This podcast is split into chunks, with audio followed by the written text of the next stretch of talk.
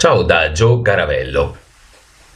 Molti di noi sono di fretta, molti di noi hanno del, dei momenti anche un po' difficili, eh, anche dei momenti un po' tristi. Qual è un modo per, eh, chiamiamolo curarsi, con, eh, chiamiamolo eh, eh, produrre qualcosa di diverso dentro di noi? Curarsi con i libri.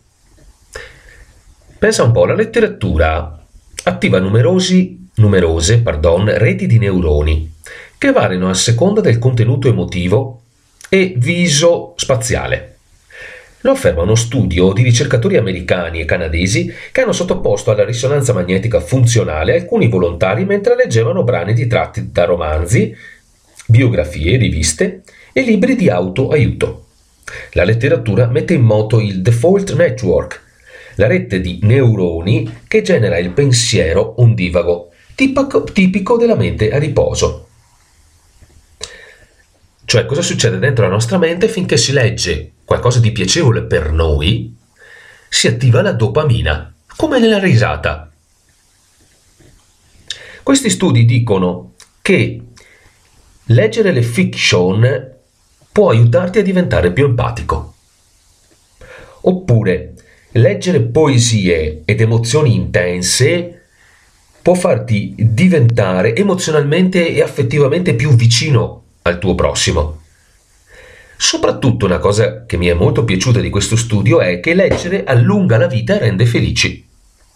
Uno studio pubblicato dal Journal of Gerontology ha dimostrato come chi legge tutti i giorni vive più a lungo rispetto a chi non lo fa e vive anche più felice perché la lettura di saggi e romanzi scatena emozioni positive.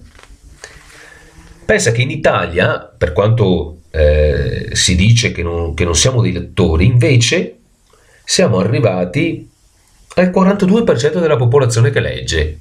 Interessante, c'è sempre molto da fare, però stiamo crescendo. Quindi, usare la biblioterapia da praticare da soli o anche in gruppo.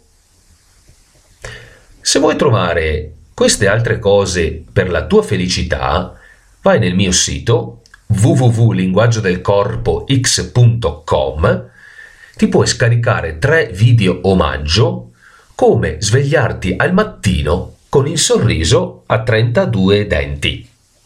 Ciao da Joe e leggiamo che così viviamo più felici.